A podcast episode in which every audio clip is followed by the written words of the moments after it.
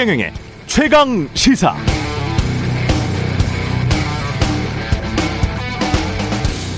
네, 최경영의 최강 시사.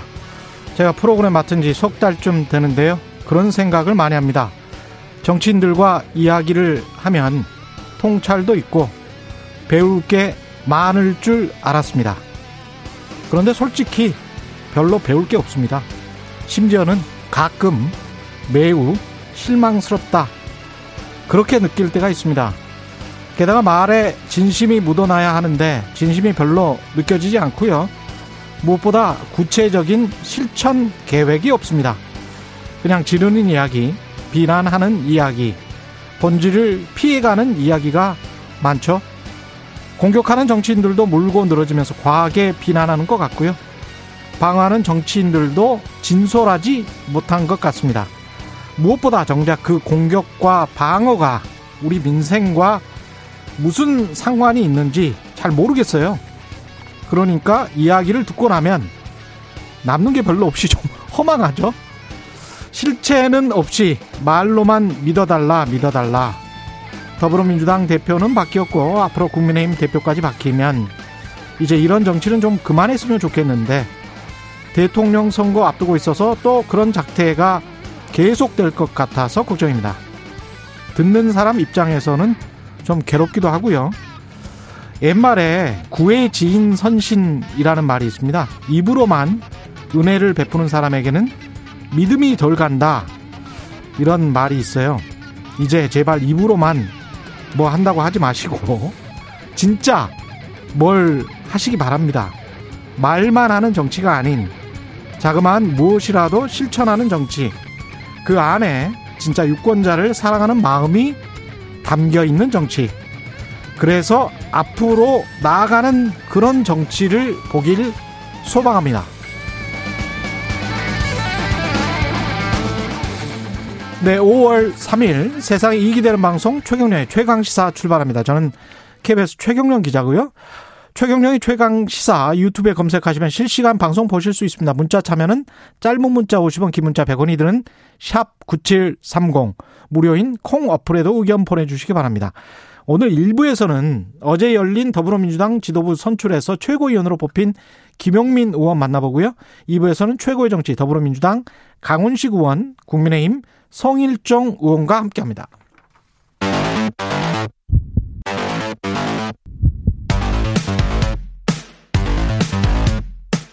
오늘 아침 가장 뜨거운 뉴스 뉴스 언박싱 네 뉴스 언박싱 시작합니다. 민동기 기자 김민아 시사평론가 나오셨습니다. 안녕하십니까? 안녕하십니까? 예. 오늘은 당대표 이야기부터 해야 되겠습니다. 민주당 당대표 뽑혔으니까, 예. 송영길 의원이 이제 더불어민주당 새 당대표로 선출이 됐는데요. 예. 박빙 승부였습니다. 굉장히 음. 근소한 표차로 당선이 됐는데, 예. 일단 송영길 그 신임 당대표 같은 경우에는 대의원 득표하고요. 일반 당원 여론조사에서 타 후보들을 굉장히 압도를 했고요. 예. 다만 그 권리당원 투표에서는 홍영표 후보에게 졌습니다. 어. 그래서 지금 권리당원의 뒷심이 이번 당권 선거에도 좀 드러났다 이런 분석이 한쪽에서는 나오고 있는데 예. 다른 쪽에서는 이 송영길 후보가 선거 초반부터 약간 문재인 정부와의 차별화를 좀 강조를 해왔거든요. 그렇죠? 그래서 그런 점을 감안을 했을 때 음. 권리당원 투표에서 예상외로 선전을 한 것이다 이런 분석도 있고요. 그 정도면 선전한 것이다. 예. 그리고 또, 또 다른 한쪽에서는 그 권리당원들의 표가 음. 우원식 후보에게 일부 분산이 됐는데 음. 이게 좀 영향을 미쳤다. 그대로 이런, 맞다. 이런 해석도 나오고 있습니다. 김민아 평론가 어떻게 보셨어요?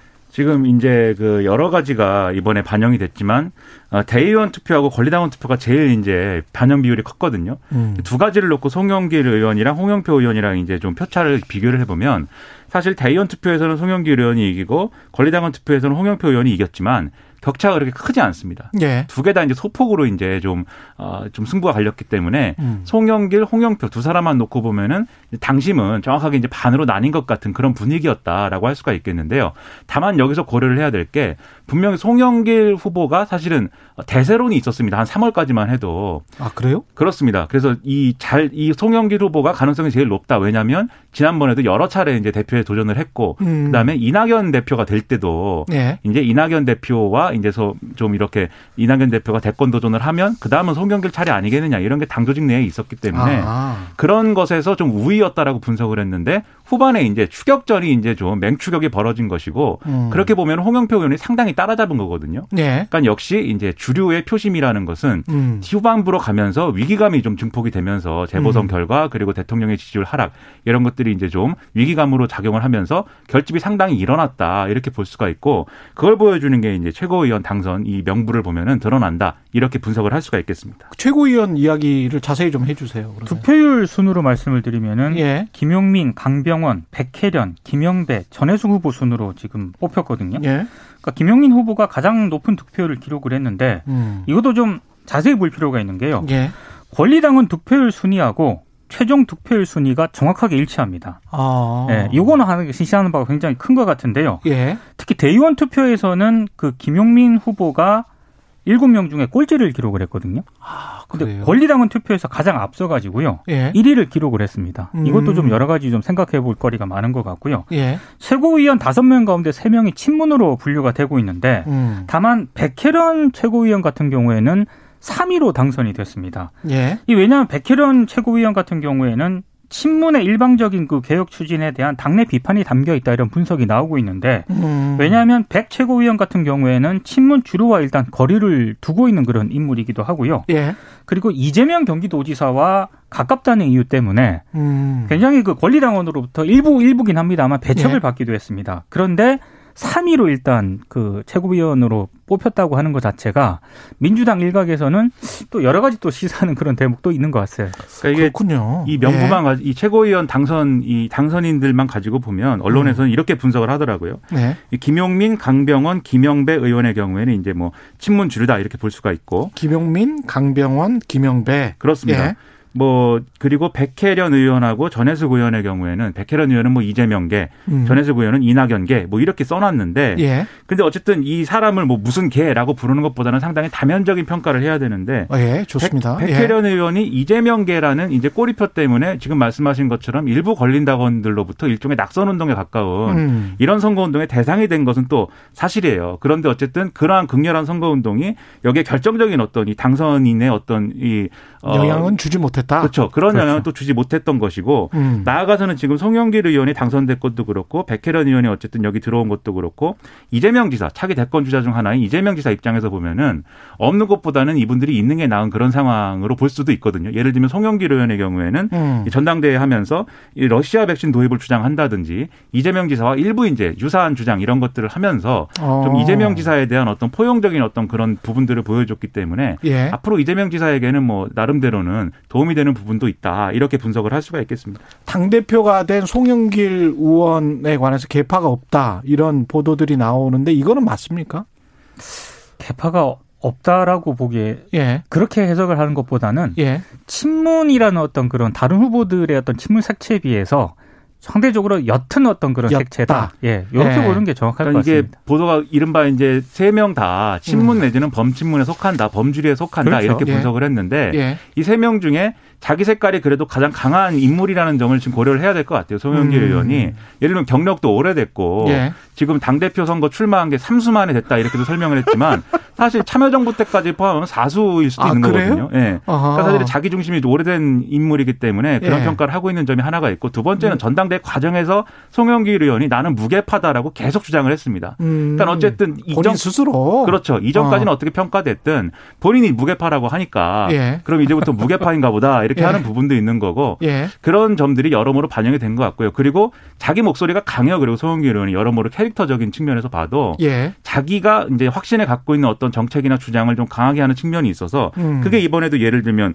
LTV랑 DTI 비율을 뭐 90%까지 풀어야 된다 이런 주장으로 좀 외화된 거죠. 그 그게 기존의 어떤 청와대 입장이랑은 좀 다를 수 있어도 본인의 주장이 강하다 이런 말씀이네. 그렇죠. 그렇죠. 예. 그래서 아마도 당청 관계의 변화나 이런 것들도 이제 송영길 대표 체제에서는 일부 음. 이제 좀, 어, 좀 부각이 될 수가 있다. 아, 이런 분석이 또 나오고 있죠. 예.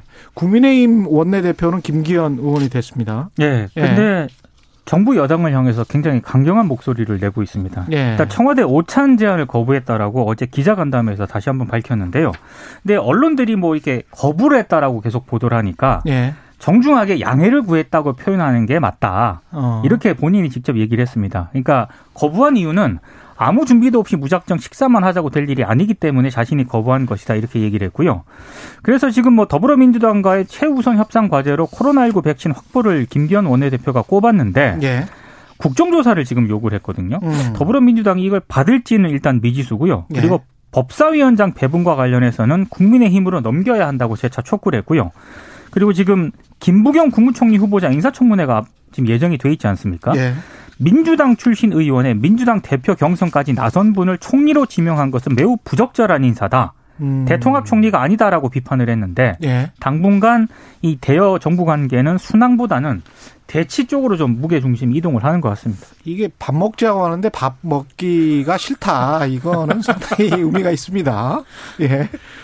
뭔가 메시지가 안 좋아요. 그죠?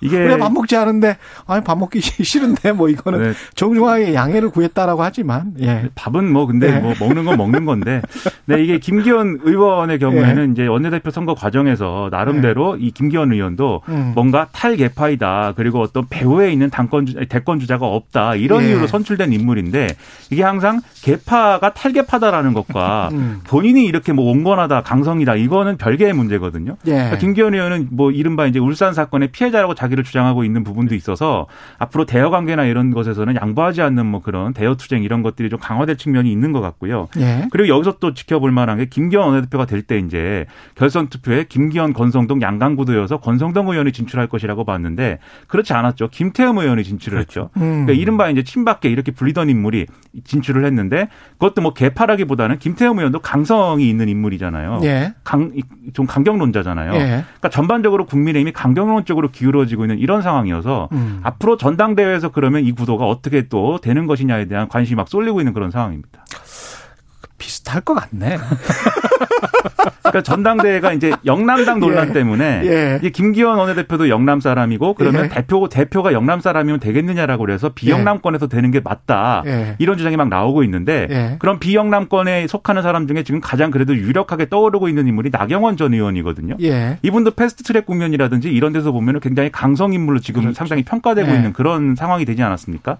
그런 강성의 연속 음. 네, 이런 상황이 이어질 것 같아서 다크호스가 네. 또 등장을 할 수도 있을 것 같아요. 김웅 김웅 초선 김웅. 의원도 이제 당 대표 김, 김종인 전 위원장이 민다는. 그 김종인 예. 위원장이 KBS 1호 진단에 나와가지고 예. 김웅 의원을 지지하는 듯한 발언을 해가지고요. 어. 이게 또 어떻게 이 변수가 될지 이것도 한번 지켜봐야 될 것 같아요. 이것도 이제 국민의힘의 당심에 좀 물어봐야 되겠네. 그 당심이라는 게 참 뭔지. 예. 국민의힘의 당심은 아마 영남권에 많이 집중이 돼 있고 예. 또 이념적으로 진보냐 보수냐 할때 예. 중도보다는 보수에 가까운 부분들이 많기 때문에 예. 이렇게 놓고 보면은 김웅 의원이 예. 김웅 의원도 사실은 이념 다 떠나서 온건이냐 강성이냐 평가하면 그거 이제 뭐 어떻게 평가할 것인가 음. 강성에 가까운 모습들을 많이 보여줘 왔거든요. 그렇죠. 예. 하지만 이런 거 다 떠나서 아무래도 이념과 지역을 같이 고려할 때는 음. 아무래도 주호영 원내대표 전, 전 원내대표나 음. 나경원 전 의원 쪽이 이제 좀 유리한 국면이 형성되지 않을까 생각이 됩니다. 예, 그렇군요. 미국 그 바이든 대통령이 국회 연설한 다음에 북한이 상당히 그 반응을 하고 있네요. 그러니까 대북 정책 방향을 비난하는 두 건의 공식 담화를 발표를 했거든요. 예. 근데 이걸 좀 자세히 봐야 될 게요. 예. 국무부 대변인의 성명을 겨냥한 그런 담화가 하나 있고 또 하나는 바이든 대통령의 의회 연설을 겨냥한 담화가 하나 있는데 예. 바이든 대통령의 의회 연설을 이 겨냥한 담화는 북한의 권정근 미국 국장이 발표를 했습니다. 예. 그러니까 지금 그 전까지는 뭐 최선희 외무성 일부상 담화라든가 리병철 노동당 중앙위 비서 담화가 발표가 됐는데 음. 이런 것과 비교했을 때 미국 국장 담화라는 게 좀 격이 좀 떨어지는 것 아니냐. 격이 떨어진다. 그래서 완급 조절을 좀 하고 있다. 이런 해석도 나오고 있더라고요. 그 메신저가 그렇게 높지 않은 사람이기 때문에 네. 미국의 발표한 담화는 그래도 약간 좀 유화적이다 이렇게 볼 수도 있는 겁니까? 그러니까 높 예. 그러니까 담화 수위는 굉장히 셌는데 예. 담화를 발표한 주체를 보면은 음. 그렇게 그 상대적으로 비중이 좀 덜한 예. 그런 이제 담화였다라는 평가가 나오고 있는데 예. 권정근 국장이라는 인물이 지난번에도 한번 등장한 적이 있습니다. 음. 근데 이게 북한 입장에서는 어쨌든 강한 메시지가 필요하기 때문에 일단 강한 메시지를 냈다고 볼 수가 있겠고요. 예. 다만 이렇게 좀 수위 뭐 이 직책이 낮은 사람이 메시지를 내는 게 부담이 덜한 것은 음. 나중에 무르기가 쉽기 때문입니다. 예. 예를 들면 김정은 위원장이 이렇게 했으면 그건 못 물르는 건데 예. 이 미국 국장이 한 것이기 때문에 얼마든지 그 윗선을 통해서 물을 수가 있는 것이거든요. 그렇죠. 그래서 지금은 강경한 입장을 냈지만 향후에 어떻게 변화할 것인가를 지켜봐야 되는데 예. 거기와 직결되어 있는 게 이제 미국의 그러면 이제 어떤 전략이나 태도인 것이죠. 음. 일단 미국의 이 백악관은 이제 지난달 30일에 새 대북 정책의 얼개를 이제 정했다. 결정했다 이렇게 내놓은 상황인데 일단 과거에 이제 오바마 행정부처럼 전략적 인내라든가 이런 것으로 가지는 않겠다. 이렇게 얘기하고 있고 또 트럼프 음. 행정부의 이제 하노이 노딜이 됐던 것처럼 예. 일괄 타결을 추진하지는 않겠다 또 이렇게 얘기를 하고 있습니다. 즉 음. 트럼프도 아니고 오바마도 아닌 이런 길을 가겠다는 건데 하지만 바이든 대통령하고 이제 미국 국무부의 경우에 다른 측면에서 이 북한 인권 문제라든가 이런 부분에서는 또 강한 목소리를 내고 있는 거거든요. 예. 그러니까 북한 입장에서도 사실은 지금 강경론으로 갈지 온건론으로 갈지 확정하기가 좀 어려운 국면이기 때문에 음. 이렇게 이중적인 어떤 태도를 취하고 있는 것이다 이렇게 볼 수가 있겠죠. 근데 미국에서 연설을 했는데 왜 우리한테는 그렇게 세게 이야기를 해요?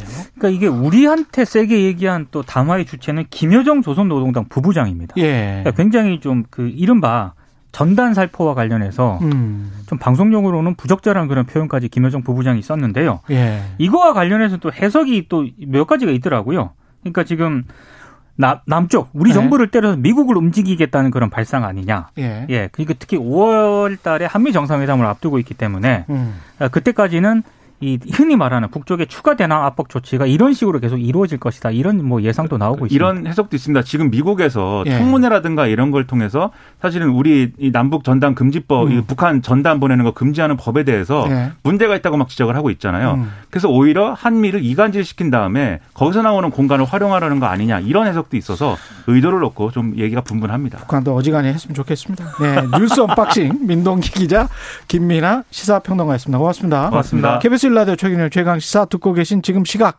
7시 37분입니다. 오늘 하루 이슈의 중심. 당신의 아침을 책임지는 직격 인터뷰.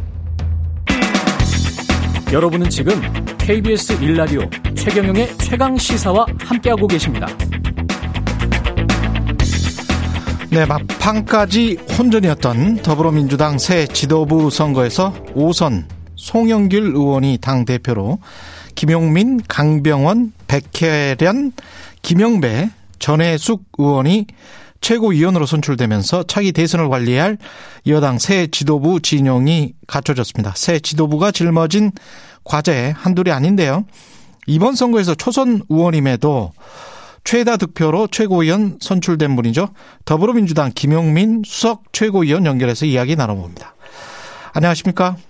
네, 안녕하세요. 김영민입니다. 예, 최고위원 선출 축하드리고요. 아, 감사합니다. 예, 대의원을 제외하고 권리당원 국민 여론조사, 일반 당원조사에서 모두 1위를 차지하셨네요. 네네. 예, 어떻게 선거 결과 받아들이고 계십니까? 예, 먼저 저를 당선시켜주신 모든 분들께 진심으로 감사드립니다. 예. 어, 이번 선거 결과는 제가 선거 기간 내내 그 개혁을 신속하고 어, 영리하게 추진하겠다라는 약속을 드렸고 거기에 대해서 응답을 해주신 거다라고 생각합니다. 그래서 이번 선거 결과에서 가장 중요한 의미는 그 우리 당과 그리고 일반 국민들이 아, 민주당이 개혁을 제대로 해라라고 생각하고 계신다라는 것을 확인했다라고 좀 평가할 수 있을 것 같습니다. 음. 거기에다가 우리 당이 지금 가지고 있는 어, 당 쇄신의 어떤 과제들 그리고 그 건강한 세대 교체 이런 것들에 대한 의미도 갖지 않을까 이렇게 생각합니다. 한편으로는 최근에 언론에서 이제 당신 민심 분리 얘기들이 많이 나왔었는데요. 예. 이번 선거 결과를 보면은 어, 당신 민심이 분리되지 않고 하나다라고 생각이 됩니다. 왜냐하면 어, 제가 개혁을 굉장히 강하게 약속드렸던 것에 어, 응답해서 그 권리당원과 일반 여론조사가 음, 굉장히 높게 나왔거든요. 예. 그래서 권리당원과 일반 여론조사 그리고 일반 당원들의 여론조사는 어, 개혁을 약속드린 저를 선택해 주신 것에 봐서 같은 목소리로 어, 개혁을 당부하고 있다 이렇게 평가할 수 있습니다. 오히려 제가 그 대의원 투표에서는 사실 꼴등을 했거든요. 아 그랬군요. 네, 꼴등입니다. 그래서 이 이걸 보면은 예. 당내의 어떤 그 주류라고 부를 수 있는 혹은 조직되어 있는 당내의 그런 표심과 음. 실제 민심 혹은 당심이라고 불릴 수 있는 그 당의 주인인 권리당원들과 일반 국민들의 어떤 의지나 의사들은 이것이 오히려 조금 다른 게 아닌가, 약간 예. 괴리가 있는 게 아닌가 이런 생각이 듭니다. 그 신속하고 영리한 개혁에 관해서는 조금 있다 저 질문 드리고요. 네. 지금 이제 송영길 대표가 되셨는데 송영길 대표는 이제 상대적으로 개파색이였다 이런 이제 평가를 받고 있고 그다음에 이제 최고위원들 같은 경우는 어 모두 이른바 친문이 아니냐 이런 평가를 받고 있는데 이 사이에서 어떤 호흡 또는 대립각 이런 게 형성될 가능성이 있습니까? 어떻게 호흡을 맞춰 가실 건지. 어, 일단 어제 저희가 네. 제일 네. 이제 선거 끝나고 바로 만나서 제일 먼저 저희끼리 강조한 게 화합이었습니다. 화합. 예. 네. 그리고 어, 충분한 소통과 대화를 통해서 문제들을 해결하자라는 것들은 서로 이제 합의가 어느 정도 충분히 합의가 됐고요. 네. 한편으로는 그 친문이다라고 표현하는 그런 부분들이 이제 누가 다 모두가 다 합의하고 동의할 수 있는 내용이냐에 대해서는 저는 약간의 의문을 가지고 있습니다. 예. 사실 저 같은 경우에는 그 뭐 어떤 조직이나 당내 조직이나 개파에 속해 있지 않, 않은 그런 뭐 독자적인 사람이라고 해야 될까? 약간 그런 평가를 스스로도 하고 또 외부에서도 그렇게 해주고 있는데 어, 제가 1위로 당선된 것은 사실 신문이라기보다는 개혁성에 대해서 투표를 해주신 거다 이렇게 생각합니다. 실제 2위로 당선되신 강병원 의원님 같은 경우에도 개혁을 굉장히 강하게 약속하셨거든요. 예. 그래서 1위, 1위와 2위를 모두 개혁 성향이 강한 사람들을 그 당선시켜 주신 것을 보면은 어떤 개파나 조직의 느낌보다는 아, 개혁이 필요하다라는 것에 대해서 어, 동의해 주시고 응답해 주신 거다 이렇게 생각하고 있습니다. 이게 지금 약간의 이제 어감차들이 있는 것 같아요. 개혁 이라고 하면 또 개혁을 또 요구하는 목소리도 있는 것 같고 또 쇄신이라고 하면 쇄신을 목소, 요구하는 목소리도 있는 것 같은데 그 쇄신이라는 그 단어에는 지금 일반적으로 언론에서 생각하는 거는 어떤 중도성 중도성이 거기에 좀 들어가면서 민주당이 좀 폭이 넓어지고 포용을 하는 그런 어떤 쇄신을 의미하는 것 같은데 그런 측면에서 약간 좀 친문 일색이 아닌가 그런 비판인 것 같거든요. 네. 음, 사실 이제 그 쇄신이라고 저희가 얘기 많이 하는 것은 당내 쇄신을 주로 얘기를 하고 있는 것이고요. 예. 어, 개혁과 이제 개혁의 다, 모든 후보나 모든 의원들이 지금 최고위원분들이나 당 대표님 포함해서 개혁에 반대하는 분은 아무도 없습니다. 다만 그 방점을 민생이 중요하다라고 방점을 찍는 분들이 있으신데 아, 그 둘은 사실 조화를 이뤄가면서 해나갈 수 있는 문제다라고 생각합니다. 그래서 그 부분이 뭐 어떻게 보면 바로 친문이랑 연결된다라고 보기 전 조금 어렵고 예. 그 저희가 흔히 얘기하는 그 언론에서 흔히 얘기하는 친문 강성 분들이 강성 지지자분들의 뭐 문자 뭐 이런 것들을 아마 염두에 두고 그런 얘기들이 나올 수도 있긴 한데 아 아까 말씀드린 것처럼 이번 선거에서의 표심은 어, 개혁을 강하게 하라라는 게 굉장히 큰 의미를 가지고 있는 것으로 봐서, 음. 어, 예, 그런 부분들은 뭐 강성이라거나 아니면 어떤 친문이라고 하는 게 아니라 보편적인 생각들이 모아졌다. 저는 그렇게 좀 보고 있습니다. 구체적으로 개혁이라고 하면 지금 검찰 개혁을 말씀하시는 겁니까? 어떤 개혁, 그 아젠다를 좀 말씀해 주십시오. 예. 맞습니다. 그 개혁이라는 것은 정말 많은 과제들이 있는데, 어, 제가 강조드리는 것은 이미 사회적인 합의가 돼 있고 충분한 논의가 돼 있고 공감대가 형성돼 있는 개혁 과제부터 먼저 하자라는 것입니다. 그게 대표적으로 검찰 개혁과 언론 개혁이라고 볼 수 있죠. 예. 네. 그 검찰 개혁은 구체적으로 뭐가 남은 과제입니까? 검찰 개혁은 검찰의 수사 기소를 분리시키는 것이 지금 남아 있는 과제입니다. 사실 검찰 개혁에서 수사 기소 분리를 빼놓고 얘기한다는 것은 검찰 개혁의 절반도 못했다라고밖에 평가할 수 없거든요. 예. 근본적인 부분을 처방하지 않고 치료하지 않고 어, 다른 외적인 부분만 그 저희가 개혁을 한다는 것은 많이 부족하다 이렇게 보고 있어서 수사기소 분리로 어, 신속하게 개혁을 완성해야 된다 생각하고 있습니다. 그리고 언론 개혁과 관련해서는 어떤 게 남은 과제인가요? 어, 언론 개혁은 지금 크게 뭐 두 가지 방향으로 많이 논의가 되고 있습니다. 하나는 우리가 흔히 얘기하는 가짜 뉴스에 대한 문제점들이 계속 부각이 되고 있기 때문에 어, 가짜 뉴스를 통해서 민의를 왜곡하고 여론을 왜곡하는 이런 현상들을 어, 어떻게 뭐 규제 혹은 어떻게 어, 개선할 것이냐 이런 논의가 한, 하나 있고 또 하나는 어, 지금 많이 논의되고 있는 게 언론이 아니면서 언론보다 더 훨씬 영향력을 가지고 있는 포털 사이트에 대해서 어, 포털 사이트의 어떤 편향성이나 이런 문제들을 어떻게 개선해서 어, 기울어지지 않은 운동장으로 만들어 놓을 것이냐 이런 두 가지 방향에서 논의되고 있습니다. 그 대통령 임기가 한 1년도 채 남지 않는 상황에서 이제 검찰개혁, 언론개혁을 계속 어, 하겠다라는 말씀이신데 반면에 이제 문재인 대통령은 어제 전당대회 영상을 통해서 단합을 강조를 했단 말이죠. 네. 그거는 이제 당원들의 단합뿐만이 아니고 국민 전체의 단합도 중요하다라는 의미로도 해석될 수 있겠는데 어떻게 해석하셨어요? 대통령 메시지는?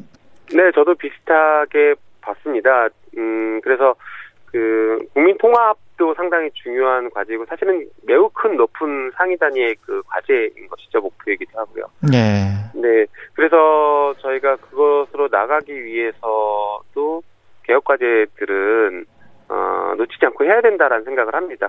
아까도 말씀 여러 번 드렸지만 당신과 민심이 다르지 않고 그게 분리되지 않았다라는 게 이번 선거 결과에서 나온 그 중요한 의미 중의 하나이거든요. 네. 그래서 어 개혁을 여전히 그 강하게 요구하고 있는 민심에 대해서 저희가 화답하는 길이 음. 어 정책적으로 개혁해내는 것이 어 이게 국민 통합을 위해서도 바람직하다. 사실 개혁 과제를 놓치는 것은 어, 우리 사회에 만연한 불공정을 해소하지 못하고 포기해버리겠다라는 것과도 다를 게 없거든요. 예. 우리 사회에 정말 수많은 불공정들이 쌓여 있고 그것으로 인해서 우리 삶이 팍팍하고 힘든데 분노하고 있, 있는데 그 눈에 가장 보이는 그 불공정 과제인 검찰과 언론을 개혁하지 못하면 눈에 보이지 않는 수많은 개혁 과제들 특히나 불공정을 해소할 수 있는 과제들을 할 수 있을까에 대한 불신 이런 것들이 생길 수 있기 때문에 눈에 보이는 개혁 과제부터 빨리 따박따박 해야 된다 이렇게 생각합니다.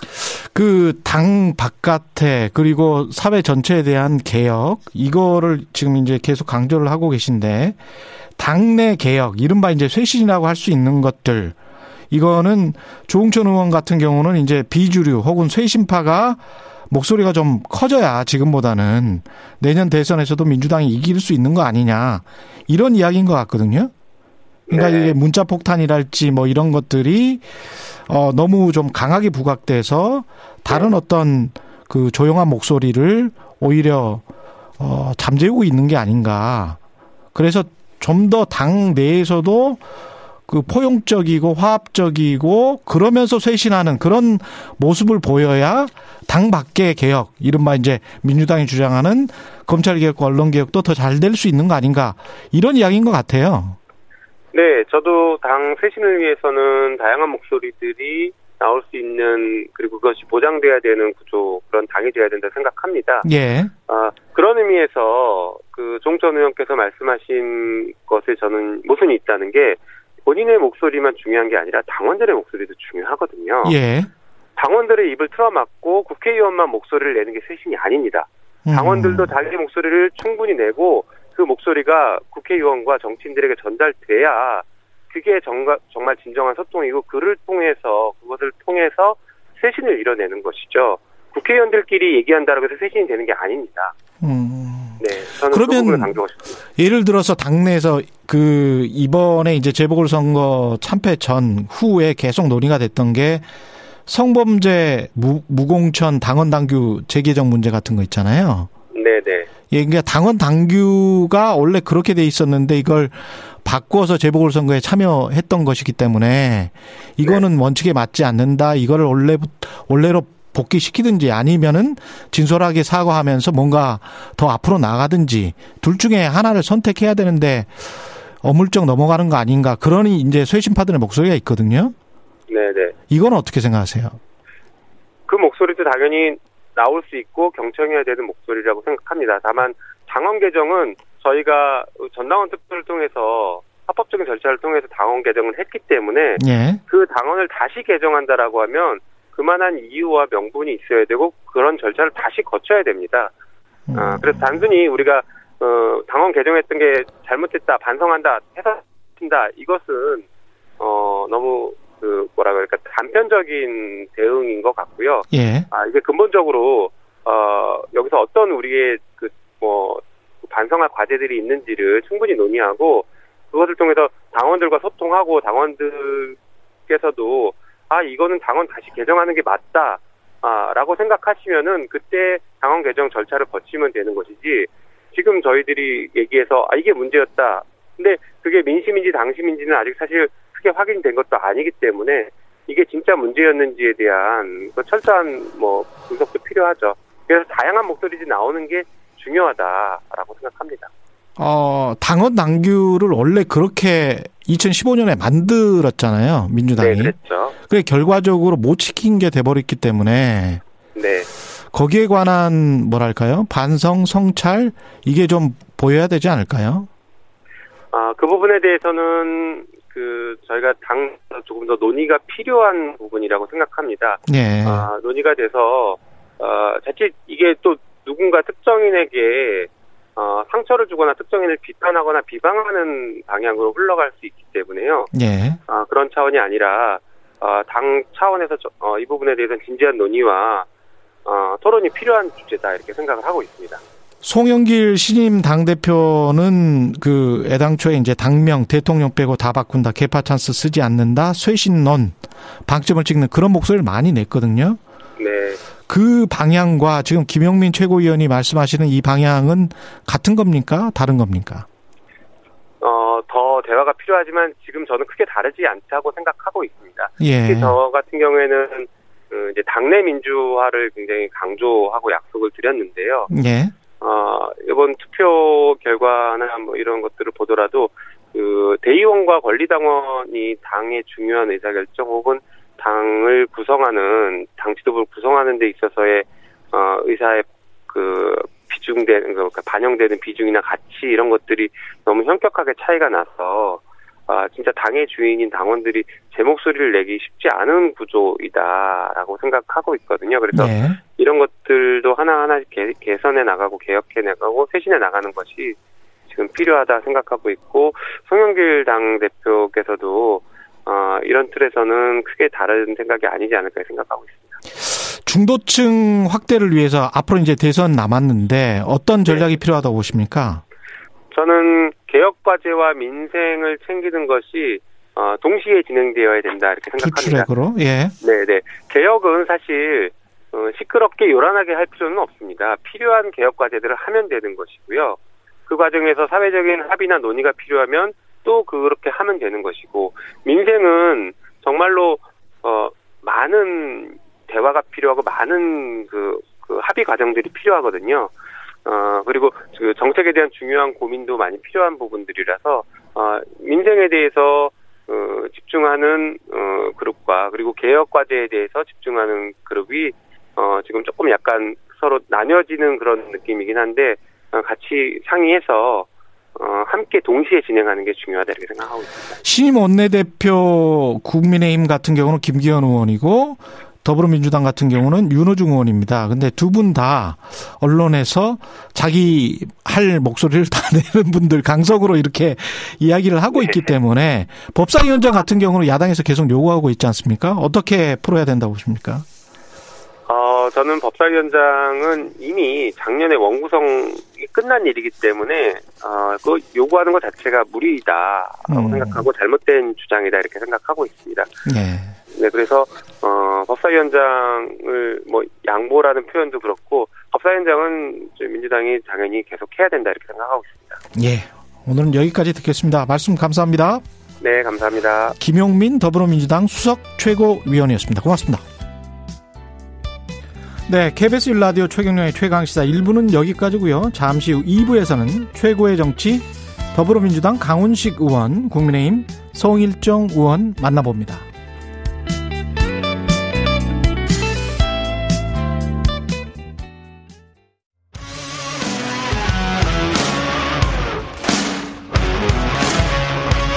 오늘 하루 이슈의 중심 최경영의 최강 시사.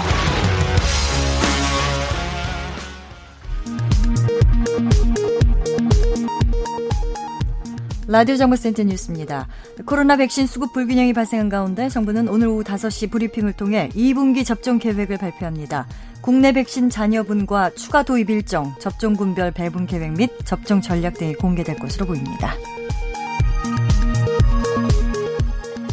수도권에는 2단계, 비수도권에는 1.5단계와 5인 이상 사적 모임 금지 등 현행 사회적 거리두기가 오늘부터 23일까지 3주 더 연장됩니다. 중앙방역대책본부는 방역 상황이 나아지지 않으면 추가 조치에 나설 예정입니다. 통계청에 따르면 올해 1분기 산업 생산 지수가 111.2를 기록해 코로나 이전 수준을 뛰어넘어 통계 집계 이래 최고치를 보였습니다. 제조업과 서비스업 간의 편차와 체감 경기 지연 등을 고려하면 신중한 접근이 필요하다는 분석입니다. 오늘부터 주식시장에서 공매도가 1년 2개월 만에 부분 재개됩니다. 재개 대상은 코스피 200과 코스닥 150 주가 지수를 구성하는 시가총액이 크고 유동성이 풍부한 종목들입니다. 바이든 대통령의 대북 정책 기조 관련 북한의 강력한 반발에 대해서 백악관은 적대가 아닌 해결을 목표로 한다는 입장을 보이며 북한의 태도 여하에 따라서 미국도 상응한 조치에 열려 있다고 밝혔습니다. 라디오 정보센터 뉴스 아나운서 변용이었습니다.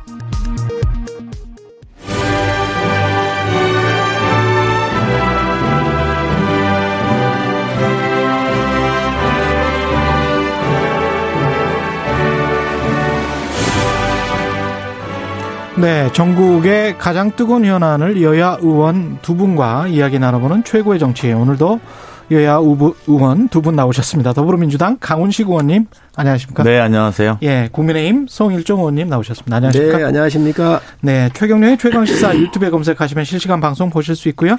스마트폰 콩으로 보내시면 무료입니다. 문자 자면은 짧은 문자 50원, 기본자 100원이 드는 샵 9730, 무료인 콩 어플에도 의견 보내주시기 바랍니다. 예, 지난 30일에 국민의힘 신임 원내대표 김기현 의원 선출됐고요. 어제 이제 송영길 의원이 더불어민주당 신임 당대표에 선출됐습니다. 어떻게들 보셨는지 궁금하네요. 예. 또 강훈 의원님. 네. 예. 우리 당은 어쨌든 송영길 당대표 체제라는 것은 결국은 변화를 선택한 거다. 예. 이렇게 분석해야지 맞는 것 같고요. 예. 특히 이제 되게 비슷한 성적표였습니다. 예. 박빙의 승부였는데 마지막에 전부 다 30% 중반대 1, 2, 3위 후보들이 이제 세 후보가 이렇게 나눠 가졌는데요. 예. 근데 당원 여론조사에서 40% 나온 게 송영길 후보거든요. 음. 그래서 당원들이 오히려 변화를 선택한 것이다. 저는 예. 이렇게 분석하는 것이 맞다고 보고요. 그리고 최고위원의 경우도 대부분 다 초재선으로 바뀌었다. 근데 음. 이것은 물론 뭐 뭐 많은 언론들은 성향에 따른 분석을 합니다만 저는 네. 성향보다도 초재선 중심에 이렇게 초재선 거의 초재선이군요. 한 분 빼고 다섯 분 중에. 예. 그러니까 80%가 초재선으로 재선들 초선들 이렇게 음. 이루어졌다는 것은 전 성향에 따른 분석보다도 변화를 선택한 것 아니냐. 예. 이렇게 분석하는 것이 맞다고 봅니다. 예. 송 의원님. 우선 송영길 대표님 어, 당대표 됐는데 축하를 드리고요. 예. 어, 저희가 볼 때는 그 친문의 성향은 어쩔 수 없이 굉장히 강하게 남아 있다. 어, 강하게 남아 있다. 어, 왜 그러냐면 만약에 송영길 대표하고 홍영표 대표 이자 대결로 했으면 음. 분명히 홍 그 저 저 그 홍영표 후보가 이겼을 거예요. 또 우원식 의원께서 나가셨어도 양자 대결로 했으면 이겼을 것이다. 그런데 삼자에 아주 절묘한 이 3분지계가 형성이 돼가지고 예. 표차들이 별로 안 났잖아요. 예. 1위와 2위가 0.59%가 이렇게 났고요. 그렇죠. 그래서 예. 거의 그 정말로 여론조사로 보면 오차 범위 내에 있어서 뭐 의미 없는 숫자가 돼버렸는데 음. 이게 3분지계로 되다가 보니까 그래도 제가 봤을 때는 송 의원을 선택을 한 것 같아요. 음. 그런 의미에서 이 의미를 분석해 봤을 때 친문의 영향력이 굉장히 강하구나 하는 걸 보여줬고 예. 또 최고위원 뽑힌 걸 보니까 김용민 의원 같은 경우가 1위를 했더라고요. 1위 했죠. 예, 예. 그걸 바라보면서 아직도 이 당이 갖고 있는 그 특정 세력에 대한 장악력으로부터 자유롭지 못하구나 이런 음. 걸좀 봤습니다. 국민의힘 그 원내대표 김기현 의원 당선은 어떻게 생각하시는지 그것도 궁금하네요. 예. 그것도 저부터. 네. 예. 그 제가 지난주에 예고했었는데 영남이 강할 거다. 아 그래요? 그리고 예. 사실상 영남이 압도적인 승리를 했죠. 예. 그리고 어, 그거를 좀 어떤 의미로 보면 국민의힘에서는 변화를 뭐 이렇게 작은 표든 큰 차이는 아까 이제 우리 우리 당에 대한 평가도 그렇게 해주셔서 음. 보면 압도적인 승리를 하셨어요. 그리고 예, 예상했던 거를 물론 이제 중간에 우리 김태흠 의원이 약간 선전을 해서 예. 예상과 다르다 이런 보도도 좀 있었습니다만 그래도 결국은 영남을 선택한 전체 60% 이상. 그래서 어 결국은 좀 더 강성 강경한 투쟁 노선 또 음. 영남 기반의 에, 이런 것들이 좀 작동되지 않을까 저는 네. 이렇게 보고 있습니다. 외면으로 보면은 강 의원님께서 말씀하시는 게 뭐 그렇게 들릴 수도 있을 거예요. 예. 그런데 김기현 의원 이렇게 보시면은 음 개파색이 없으신 분이에요. 음. 친박과 비박이 이 많은 전쟁을 치르고 뭐 또 서로 이렇게 힘겨루기를 할 때 김기현 의원께서는 지방 울산시장을 하셨거든요. 예. 그래서 이러한 개파색이 없는 분이시고 음. 굉장히 유연하고 합리적인 분이에요. 강한 분이 아니에요. 예. 그건 다 알고 계세요. 그래서 16, 17, 18, 19대 하실 때도 이제 의원을 하셨는데 음. 그래서 굉장히 합리적인 분이다. 그러나 원칙이 뚜렷한 분이잖아요. 예. 그래서 어 하여튼 인품적으로 보면 굉장히 실력과 또 정치적인 강강 모든 걸 다 행정 능력까지 또 사법부 출신이세요. 판사를 예. 하셨잖아요. 그래서 입법, 사법, 행정을 다 경험한 정말 몇 안 되는 굉장한 자원이시지요. 그런데 이제 이게 영남색이라고 자꾸 얘기를 하는데 의원 101명이 당내에 선거를 한 거예요. 예. 그래서 이거는 누가 더 이 정권을 견제하는데 음. 아, 비교적 합리적이고 또 싸울 때 싸우고 협상할 때 협상할 수 있는 사람이 누구냐 음. 이런 것을 좀 본 것이고요. 또 이변도 일어났습니다. 김태무 예. 의원이 어 이제 2등으로 올라섰잖아요. 예. 근데 이제 이런 부분에 대해서 굉장히 궁금해 좀 하시는데 음. 김태무 의원이 굉장히 담백하고 음. 인간적이세요. 뭐든지. 예. 그러다 보니까 의원들하고의 스킨십도 좋고 음. 또 선명한 또 정치적인 감각을 갖고 계신 분이기 때문에 예. 그런 부분들이 반영된 거 아닌가 생각을 합니다. 예. 결론적으로 보면 이 김기현 음, 어, 신임 대표는 이 정권에 각이 좀 쓰시는 분이죠. 음. 울산 음, 지방 선거 할 때의 부정선거 사건의 당사자이시고 예. 또 청와대 여덟 개 그 부서가 관련이 돼서 14명이 기소되어 있는 이런 사건 속에서 굉장한 그 피해를 입으셨던 분이기 때문에 또 이런 정치적 자산이 의원들 사이에서 상당히 공감을 받았다 이렇게 말씀드릴 수 있습니다. 종합을 해보면 우리 당은 이제 합리하고 유연하고 그 다음에 또는 이제 변화를 아니, 저는 그렇게 야박하게 말 안 했거든요. 굉장히 본인 자당에는 되게 예. 굉장히 아끼면서 남당은 예. 저는 저렇게 야박하게 말씀 안 드린 예, 것 같아요. 남의 당은 영남이나 이제 친문이거나 뭐 이런. 아니, 아니 저, 저는 저는 그래도 팩트만 말하는 거 팩트만.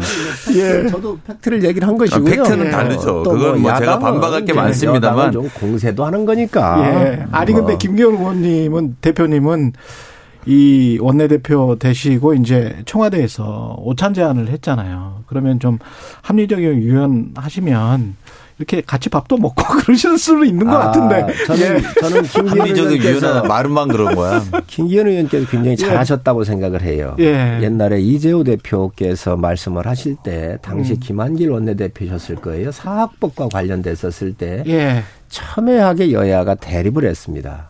그때 노무현 대통령께서 참 노무현 대통령 그런 면에서 굉장히 훌륭하신 분이 있어요. 음. 훌륭하세요. 그래서 청와대로 두 원내대표를 부르셔가지고 밥을 함께 하면서 음. 의제가 어느 정도 얘기가 됐던 거예요. 그래서 김한길 대표한테 네. 양보하시면 어떠느냐 이래가지고 그 사학법이 철회된 적이 있습니다. 그래서 음. 뭐 대통령께서 부르셔 가지고 새로운 원내 지, 어, 대표한테 식사 제의하시고 이런 건 좀 긍정적으로 보고요. 음. 그러나 이제 들어오신 지가 뭐 되신 지가 하루 지났잖아요. 네. 그렇기 때문에 의제도 좀 설정하고 어 여야의 어떤 여러 가지 네. 첨예한 문제 같은 경우도 좁히면서 예. 그 의제에 대해서 대통령께서도 좀 힘을 실어준다든지 이런 음. 것들이 사전에 조율이 안 되면 갈 수가 없는 겁니다. 조율이 됐었어야 됐다. 전 뭐 어떻게 생각하세요? 우리 강 의원님 전 예, 그런 역할 좀 옛날 하시죠. 옛날 옛날 이야기는 잘 모르겠고요. 예. 청와대가 첫 수로 밥상을 같이 먹자 이랬는데 밥상을 엎은 거잖아요. 음. 그래서 사실은 뭐 그런 논리로 따지면 오세훈하고 박형준 후보는 그러니까 당선자는 어떻게 대통령 만났어요? 사실은 적극적으로 생각하면 본인이 준비돼 있으면 만나서 이야기하고 또 예. 만나자고 요청이 왔는데 예. 그럽시다 이야기해 봅시다 이러면서 의제를 만들어 뭐 대단한 의제 하겠습니까? 음. 그 오세훈 박형준 의원을 한 방에 다 밥으로 만들었어요. 김기현 원내대표는. 그래서 그분들은 뭐 의제 설정이 다 돼서 만났답니까? 그 자리에서 사면 건의도 했고 뭐 예를 음. 들면 네. 그리고 본인들이 생각하는 국민의 목소리도 전달했고 음. 이렇게 하는 거죠. 근데 그거를 뭐 대단하게 세팅이 돼 갖고 대단한 의제가 만들어져서 그런 경우는 봤습니까? 우리 그런 경우 는잘못 봤습니다.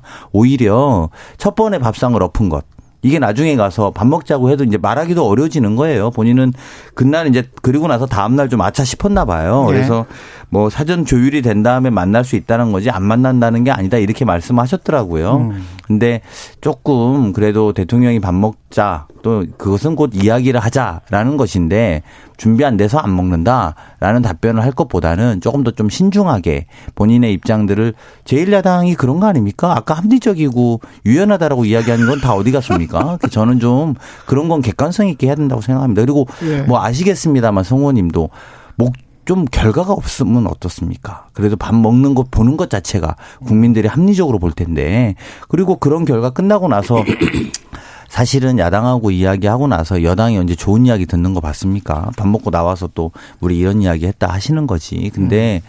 자주 만나고 자주 이야기하고 정치 영역이라는 것이 그래서 조율도 좀 하고 이러는 것이 합리성인 것 같고요. 그리고 그렇게 해야 이야기가 안 되는 것도 국민 민생 많이 어려운데 그런 이야기 전달하셔야죠. 제가 볼때 그게 맞다고 봅니다. 여당의 바람이지요. 뭐 여당은 뭐 야당에 야당 보고 밥 먹으러 오라고 그러면 예, 예. 알겠습니까? 아, 알겠습니다. 뭐 달려가고 이리 하면 좋겠지요. 그러나 음. 그 야당은 그렇게 할 수가 없는 겁니다. 왜 그러냐면 네. 지금 현재의 협치 협치를 청와대가 여러 번 얘기를 했지만 협치가 음. 된게 있나요? 정말 협치한 게 뭐가 있죠? 전혀 없습니다. 야당의 이야기 들어준 적이 있나요? 없거든요. 지금 오세훈 박형준 시장 얘기는 여기는 행정이에요. 예. 정말로 중앙부처에 집 문제를 푼다든지 음. 또이 용적률이라든가 여러 가지 풀 때 중앙정부의 협력 관계가 있기 때문에 이건 정치의 영역이고 행정의 영역이에요. 이분들은. 음. 그러나 어, 김기현 원내대표는 정치의 영역입니다. 여야가 지금 현재 대립구도에 있잖아요. 이거 풀어줘야 될 게 여당이에요. 야당 대표를 밥을 먹자고 대통령께서 얘기하실 때는 야당이 필요로 하는 게 뭔가 요구사항이 뭔가를 먼저 진중하게 판단을 해서 그거에 대해서 들어줄 영역이 있는지 없는지 이거에 대한 그림부터 그려놓고 나서 부르시는 게 맞는 거지. 됐다고 그래서 무조건 밥 먹자. 전 이건 예, 예 이건 예의가 아니라고 아, 생각을 예. 해. 그래서 알겠습니다. 또 제가 지금 김기현 의원께서 완전히 이것을 노라 노하신 게 아니라 예. 그것은 유효하지만 음. 어찌됐든 여러 가지 의제나 이런 것들을 좀 설정을 해서 협치의 가능성이 있을 때는 들어가겠습니다. 이렇게 얘기를 한 것이기 때문에 완전히 밥을 먹 밥을 먹지 않겠다 문을 닫았다는 건 아니죠. 네. 그렇기 때문에 앞으로 또 유연한 이철이 정부수석이 가 있기 때문에 저는 이철이 정부수석 전번에도 제가 나와서 음. 잘 썼다고 그러잖아요. 네, 네. 아마 이철이 정부수석 같은 분들이 나서셔서 이런 의제 조율도 하고 협치의 음. 어떤 모델 같은 걸 내면 음. 우리 그 원내대표께서 결코 이걸 거부하시지 않으실 겁니다. 밤 이야기는 여기까지 하고요. 당장 현안이 이제 원구성 재배부 문제인데 법사위원장 민주당 박광원 의원이 내정돼 있는 상황에서 이제 김미연 원내대표가 민주당은 법사위원장을 돌려줘야 할 의무가 있다. 이게 어떻게 보면 이제 첫 번째 그 협 정치냐 아니면 다시 강대 강의 국면이냐 뭐 이런 그 분류가 될 것 같아요. 어떻게 보세요 이 문제는? 그러면 네. 전 시금석이라고 보여집니다. 왜 음. 그러냐면 어 17대부터 이어져 왔었던 이 전통이잖아요. 18대는 네. 지금 민주당 전신이 81석을 획득을 했거든요. 음. 당시에 저희가 저희 진영의 에, 그 국회의원 수가 200한 2, 30명 됐다 그래요. 음. 그때도 여야의 민주주의의 시스템은 소수 의견을 존중하고 의회 민주주의가 제대로 작동하기 위해선 이 소수인 민주당한테 법사위원장을 주는 게 맞겠다. 그래가지고 그때부터 주어서 17, 18, 19, 20대까지 왔던 거 아닙니까? 예. 이거를 이 정권에 와가지고 뒤집어 엎은 거예요. 이거 원래 의회의 기능, 전통 이러한 멋진 민주주의의 모습을 복원해달라고 하는 야당의 요구를 지금 여당이 거부한다고 하는 것은 협치를 하겠다는 게 아니에요. 협치의 시작은 바로 이런 모습으로부터 시작을 해야 합니다. 그렇기 음. 때문에 저는 지금 원내대표, 신임 원내대표께서 어, 여야 협치의 상징성으로 법사위원장을 내달라고 하는 것은 굉장히 논리적으로도 맞고 또 역사와 전통을 유지해야 하는 우리 의회의 정신에도 맞다. 그렇게 생각합니다. 그렇게 주장을 하고 있습니다. 국민의힘은. 예. 뭐 17대부터 그랬다고 하는데 음. 원구성을 두 번 상반기 한 번 하반기 하는 건 원 만들어진 다음부터 더 오래된 전통을 깨자는 거예요. 음. 그러니까 뭐 그거는 제가 볼 땐 다만 그냥 이런 것 같습니다. 예. 이게 정말 제1야당의 김, 합리적이고 유연하신 김기현 원내대표께서 국민의 먹거리와 무슨 상관이 있어서 이걸 그렇게 처음부터 주장하고 나왔는지 잘 모르겠습니다만 저는 아마 다선원들의 불만을 여러운 그 선거 과정에서 듣기는 하셨을 것 같아요. 왜냐하면 지난번에 주호영 대표가 다 가져가라. 뭐 이렇게 절에 다니시면서 숨어 다니셨잖아요. 협상 안 하고. 예. 그리고 예. 다 가져가라. 그리고 우리는 들어가서 싸우겠다. 그때 그렇게 마지막 말씀하신 거예요. 그래 놓고 이제 그때는 호기롭게 가져가라. 이렇게 해서 가져간 거예요. 그리고 나서 우린 들어가서 싸우겠다. 이렇게 음. 말씀하시고 들어오신 거예요. 그런데 이제 지금 와서 선거 때가 되니 이제 많이 3선 이상 다선 의원들은 나 원외위원 그 상임위원장 해야 되는데 하는 순서를 갖고 계셨던 분들이 있으시거든요. 아. 그러니까 그런 분들이 불만을 많이 말씀하셨을 겁니다. 그리고 그때는 김종인 대표 와서 비대위원장 꾸리시고 또 상황 어려우니까 크게 크게 국민 보고 수를 둔 거거든요. 180석 에 지고 나서 직후니까요. 그러니까 다 가져가라 이제 이렇게 하신 거란 말이죠. 협상을 할 때는 그래 놓고 1년 지나서 말씀대로 원에 이 전통이 없는 방식이잖아. 매년 협상하지는 않잖아요. 근데 이제 처음으로 또 다시 걸고 나오신 거예요. 그래서 제가 왜 그럴까 생각해 보면 선거 과정에서도 아무래도 다선 의원들의 저항은 있었을 거다. 음. 왜 우리는 상임위원장을 네. 일방적으로 그렇게 판단했냐? 이렇게 저는 문제 제기를 했었을 것 같고요. 예. 그런 부분에서 돌려내라. 이것부터 내놓는 게 시작이다. 그게 협치다라는 식의 논리인데 음. 저는 협치는 오히려 국민 보고 하는 거고 국민들에게 네. 설득력 있는 이야기 해야 되는데 청와대는 예의를 갖추지 않아서 안 한다. 이것은 뭐 예전하고 다른 방식이다. 뭐 이렇게 좀 하지 말고 오히려 이것을 국민과 어떤 관계가 있는지 좀 잘 설명하는 게 중요한 것 같습니다. 음, 강 의원님처럼 예. 좀 합리적인 분들이 예. 중도에 계시고 오신 분들이 저는 민주당에서 많은 목소리를 좀 높여줬으면 좋겠다. 뭐 그건 누구나 다 알고 있잖아요. 우리 예. 강 의원님 합리적이라는 것은. 예. 잘못된 것은 바로 네. 수정하고 잡는 것이 새로운 사람이 바뀔 때마다 해야 되는 역할이에요. 음. 원 구성을 2년에 한 번씩 하기 때문에 그것을 바꿀 수 없다 이렇게 얘기를 하잖아요. 네. 국민들 대다수가 원구성에선 문제가 있다고 여론조사에서 나왔던 사실이고 음. 진정한 협치를 하려면 예. 과거에 잘못된 것들이 여당의 힘에 의해서 잘못된 거거든요. 야당의 예. 요구에 요구에 의해서한 게 아니라 음. 여당의 힘으로 밀어붙여 가지고 입법을 빨리 이 저 처리해야 되니까 입법 독재를 위해서 이 기능을 여당의 기능을 무조건 진행하기 위해서 만들어졌었던 이 협치 파괴에 대한 것을 바로 잡아라 하는 것이 나는 야당의 요구잖아요. 예. 그렇기 때문에 합리적인 분들이 좀 나서셔가지고 음. 이 부분들은 좀 복원을 했으면 좋겠다는 말씀드리고 예. 저희 당의 삼선 의원들이 아마 그런 요구 때문에 한다 그러는데 아닙니다. 이미 대국민 약속을 했거든요. 법사위원장을 가져오지 않는 껍데기만 가지고는 의미가 없다. 우리가 모든 걸 내려놓, 내려놓겠다라고 음. 저희 삼선 이상의 의원들이 대국민 선언을 한 겁니다. 그거를 저희가 뭐 굳이 뒤집어 엎겠습니까? 저희 법사위원장 맡아도 뭐 재선이나 아니죠. 초선이 아니죠. 예. 법사위원장을 가져올 때라만이 여야 관계가 정상화 시킬 수 있는 거지요. 그러면 예. 다른 상임위원장도 맞는 거지요. 음. 그러나 법사위원장 달라고는 야당의 요구에 대해서 음. 야권의 무슨 뭐 다른 삼선 이상들이 예. 압력을 예. 즉시 이제 직면해 있기 때문에 그렇다는 건 아니고 예. 협치의 모델로서 그 의회 기능이 잘 하고 음. 기능이 잘 되고 또 야당이 거대 여당을 견제할 수 있는 이 시스템을 저는 여당이 복원해 주길 바랍니다. 이슈가 많은데 계속 여기에서 머물 수는 없으니까 국민의힘 국민의당 합당 문제 같은 경우는 지금 당명 가지고도 약간 좀 신경전이 있는 것 같고 백석이 넘는 당하고 이제 세석 정당이란 말이죠. 당대당 합당 국민의힘 내부에 반발도 있는 것 같고 어떻게 보세요? 아닙니다. 지금 그 말씀하신 거하고는 좀 내용이 틀립니다. 다릅니까? 예, 예. 이 합당의 문제는 예. 서울시장 선거할 때에 음. 안철수 대표께서 먼저 제기하신 거지 저희 당에서 합당을 하자든지 뭐 이런 이야기는 일체 없었다는 말씀을 분명히 드립니다. 아, 원래 없었어요? 그렇습니다. 네. 저희 당의 비대위원장이나 아니면 뭐 당직에 계신 분들이 공개적으로 합당하자고 요청한 적이 없었고요. 음. 안철수 대표께서 이제 그 진행 과정 속에서 더큰 이번을 얘기하시면서 합당 이야기를 하신 거거든요. 그래서 다 끝나고 났었을 때에 어, 주호영 원내대표께서 국민의당한테 의사를 물어봤던 것이지요. 예. 합당을 얘기를 하셨으니 합당에 대한 생각이 어떤 거고 방식은 어떤 건지 의견을 좀 달라.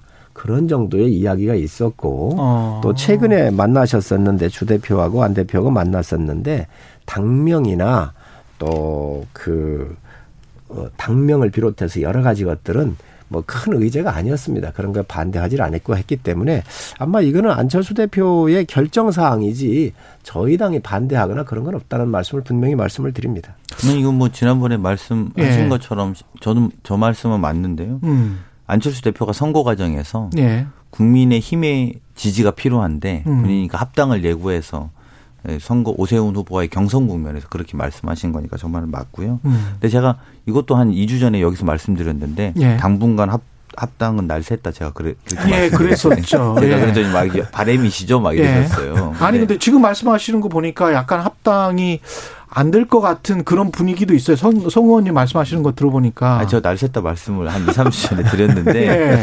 이게 이제 그 뭐 어쨌든 안철수 후보 그러니까 안철수 대표죠. 안철수 대표 입장에서는 많이 사라진 거예요. 합당의 필요성이나 이런 것이 예. 그냥 어, 선거 때는 실제 본인이 필요해서 합당하겠다 하신 음. 거죠. 그리고 그래야 국민의힘 지지층들도 본인을 찍어서 경선에 좀 유리할 거라고 판단하셨을 거라고 보고요. 예. 지금은 이제 밖에도 장이 섰잖아요. 음.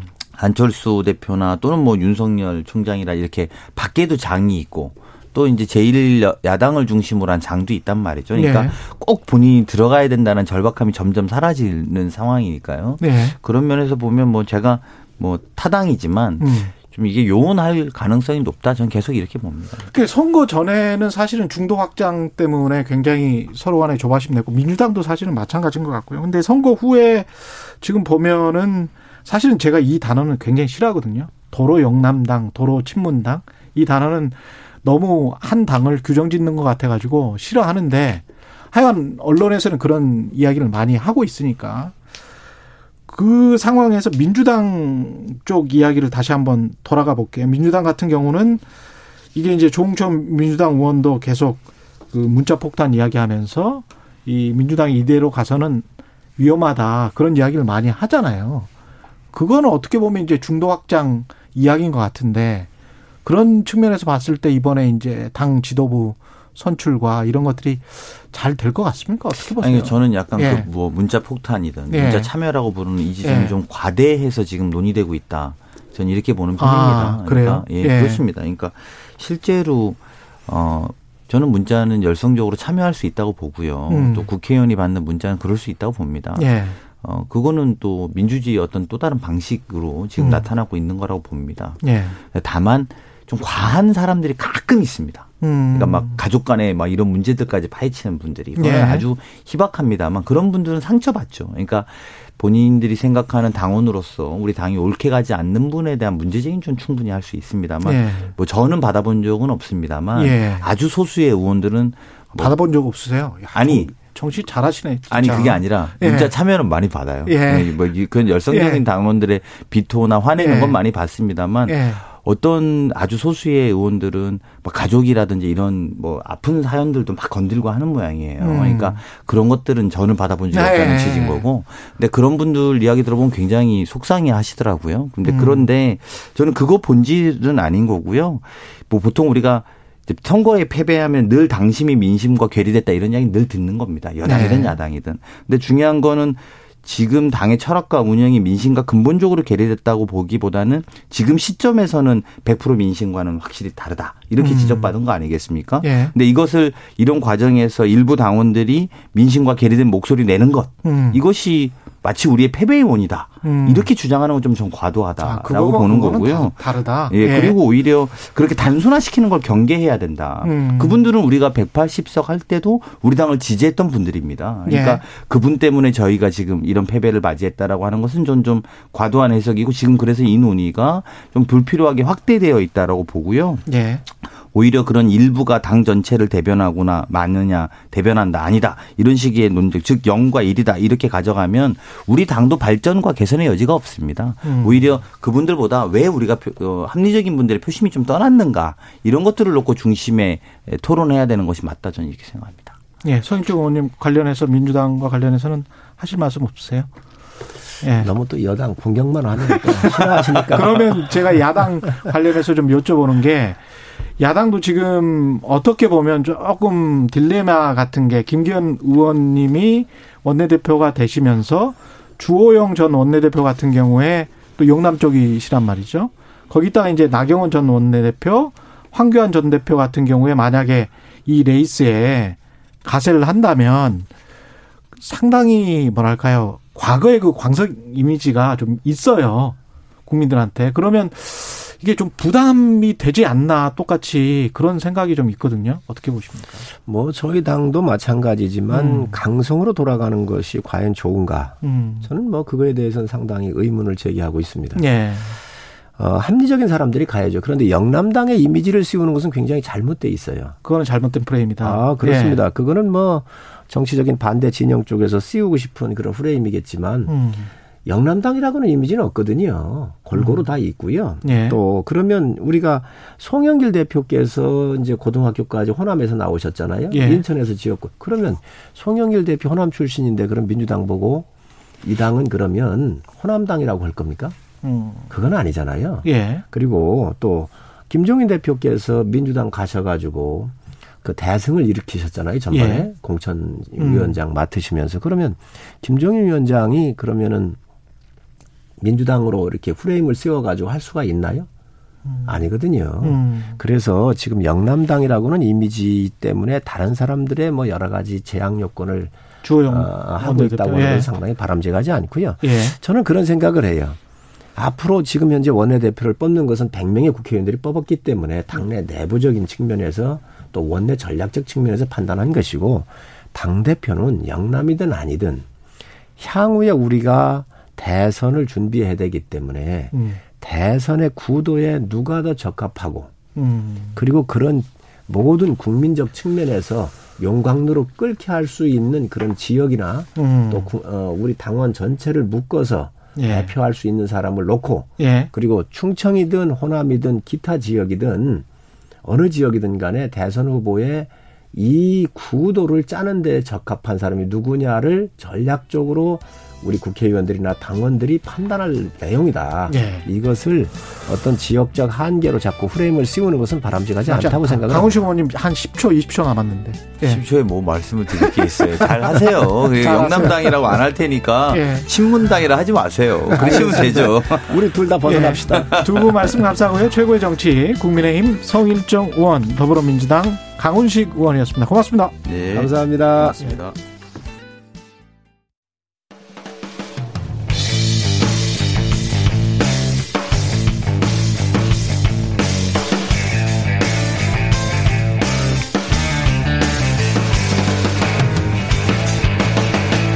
최경영의 최강 시사.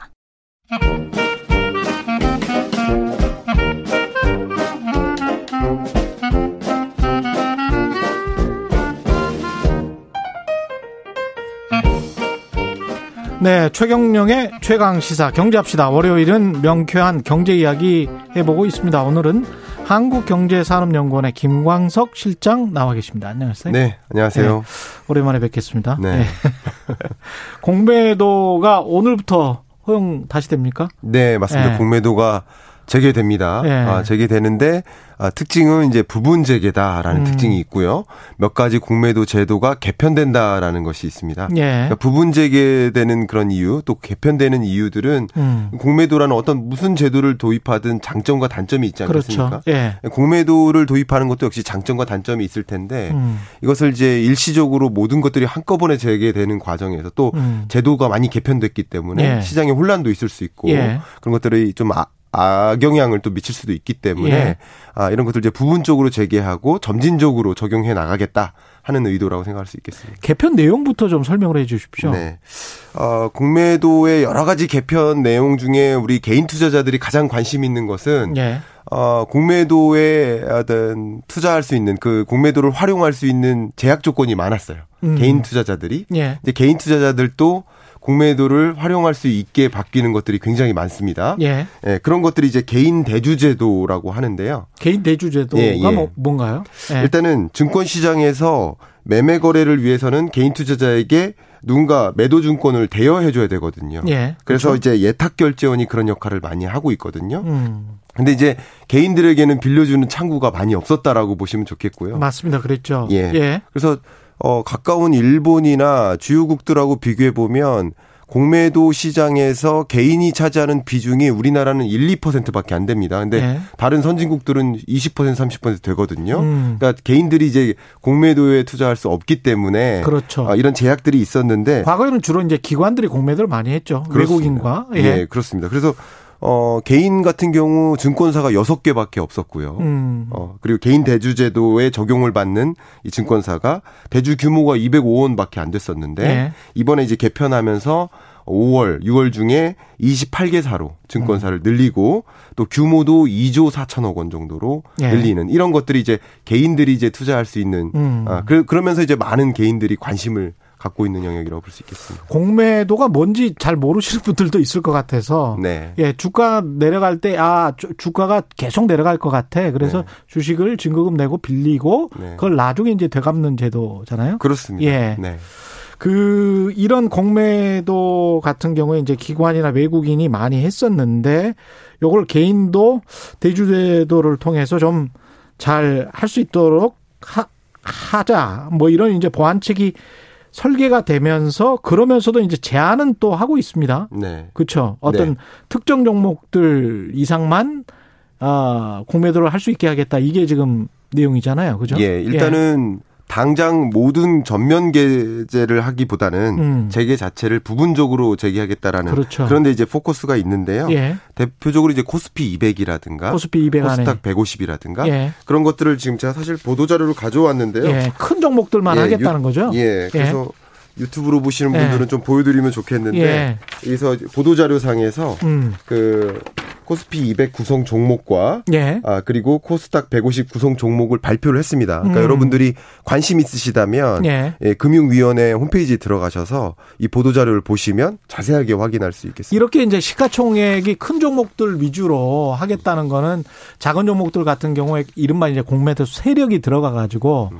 작전하고 장난치는 거 이거 방지하겠다 이런 이야기인 겁니까 이게? 예, 앞에 예. 말씀드렸던 것처럼 어 이게 부작용들이 몇 가지 있었습니다. 말씀하신 예. 것처럼 특히 이제 외국인이라든가 기관 세력들이 먼저 음. 정보를 가지고 어, 당장 실적 발표가 안 좋을 것 같아. 그렇죠. 어떤 그런 정보를 이제 아무래도 개인보다는 덜 갖고 있기 때문에 음. 그런 것을 악용하는 사례들이 있을 텐데 그런 건 악용하는 사례들을 좀 방지하기 위해서 부분적으로 조금씩 점진적으로 적용해 나갈 그런 계획이라고 볼 수 있겠습니다. 지금 이렇게 시행되는 내용에 개인 투자자들이 어떻게 걱정을 해야 되나요? 어떻게 생각하세요? 기본적으로 공매도라는 것이 음. 시장에 엄청난 충격을 주거나 아, 코스피 지수 자체의 뭐 어, 급락세를 만드는 그런 음. 요소라고 생각하지는 않습니다. 예. 과거에도 그랬었고요. 2011년이라든가 2008년에도 그랬었고요. 그리고 우리나라를 제외한 주요 선진국들은 이미 공매도를 재개를 했습니다. 그렇죠. 우리나라 좀 늦은 거거든요. 예, 좀 늦었어요. 네, 그럼에도 불구하고 뭐 큰 영향이 없기 때문에 음. 공매도가 시장에 엄청난 불안 요인을 준다라고 생각하지는 않습니다. 음. 다만 이 코스피를 구성하는 여러 종목 중에 공매도의 타겟이 될 수 있는 종목들이 있거든요. 예. 아, 그런 타겟이 될 만한 종목들은 아, 충격이 있을 수 있기 때문에 음. 어떤 종목들이 좀 충격이 있을까, 예. 어떤 종목들은 반대로 수혜가 있을까 이런 것들 음. 좀 구분하시는 건 도움이 되겠습니다. 공매도 세력도 뭐 쉽게 들어갈 수가 없는 게 이렇게 시가총액 높은 종목들 그 큰 종목들을 허용을 해놓으면 아니 나는 그렇게 생각하지 않아 이 주가가 계속 올라갈 것 같아 네. 실적이 좋을 것 같아 그런 이제 이른바 이제 세력과 세력과 세력이 맞닥뜨리면 네. 그러면 뭐 공매도를 해서 자기가 수익을 낼 거라는 확신이 없잖아요. 네. 오히려 크게 손해를 보고 나가는 경우도 있고 그렇기 때문에 네. 그렇죠. 어 개인 이 대주 제도가 있었던 1993년에 굉장히 중요한 일이 있었는데요. 예. 소위 삼성전자의 주가가 한 3만 원 정도 됐었습니다. 예. 그때 반도체가 엄청난 호황을 이루었었는데 음. 그 주가가 6만 원까지 올랐습니다. 예. 3만 원에서 6만 원으로 엄청나게 오르니까 두 배 올랐네요. 어, 이제 예. 고평가된 거 아니냐 예. 하면서 이제 공매도를 걸었던 거예요 당시에. 예. 음. 그랬는데 그게 그 당시 그 호가가 있었던 이유가 반도체 호황이에요. 음. 중장기적인 구조적인. 예. 그래서 반도체 가격이 그 당시 13만 원까지 갔었습니다. 결국 이제 공매도를 걸었던 예. 이 대주제도를 사용했던 그렇죠. 예. 어, 투자자들이 엄청난 피해를 봤었죠. 그렇죠. 네, 그런 예. 것들이 있기 때문에 음. 중장기적으로 그 종목, 그 기업의 음. 상승세, 유망한 어떤 산업에서 리디, 리더 역할을 하는 그런 모습들이 전개되는 예. 어, 그런 어떤 트렌드와 부합하는 그런 변화 속에서는 음. 공매도라든가 이런 것들이 활용될 수도 없고요. 그렇죠. 당장 떨어질 것 같은 기업. 그러니까 대표적으로 이제 공매도의 주 타겟이 되는 기업들이 실적이 안 좋은 기업. 예. 그리고 실적이 안 좋은데 주가가 높다는 것은 소위 음. 고평가된 기업들이잖아요. 그렇죠. 그래서 보통 네. PER이라는 지표를 이용해 가지고 음. 어, 고평가됐는지 여부를 판단하는데 좀 많이 활용되는 것 중에 하나가 또 굿뉴스 여부입니다. 그렇죠? 다시 말하면 네. 실적이 없으면 굿뉴스라도 많아서 그런 것들이 이제 기대감으로 주가를 상승시켜 왔는데 음. 추가적인 굿뉴스마저 없으니까 주로 공매도의 타겟이 된다는 거죠. 예. 그런 것들 좀 유의할 필요가 있겠습니다. PER이라고 지금 말씀하신 건 주가 수익 배율이고요. price P 주식 가격, earning, 순이익 말씀하시는 거고 R은 ratio 이야기하는 겁니다. 그래서 주가 수익 배율로 생각을 하시면 되는 거고요. 이 오히려 지금 생각을 해보니까 바로 한 몇 개월 전에 게임스탑이었나요? 네. 공매도 잘못 쳤다가 펀드가 크게 망신당하고 네. 돈 엄청나게 잃은 적도 있고 그렇습니다. 네. 예.